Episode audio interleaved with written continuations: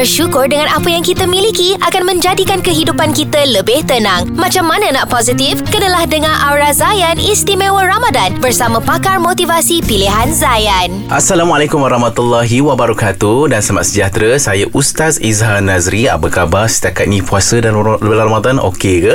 So saya nak kongsikan dalam bulan Ramadan ini satu perkara yang kita kena jaga juga supaya kita dapat kesempurnaan dalam kita memanfaatkan bulan Ramadan adalah solat. Ha, ramai orang diingat tak apalah boleh ke saya puasa tapi tak solat.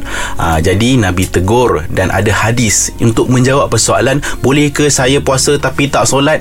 Nabi sebut dalam satu hadis satu amalan yang paling pertama sekali, paling awal sekali yang akan ditanya kepada kita adalah amalan salat. Kalau baik salat maka baiklah seluruh amalan. Kalau buruk salat maka buruklah seluruh amalan. Maknanya kalau kita berzakat, kita berpuasa, kita umrah, kita haji.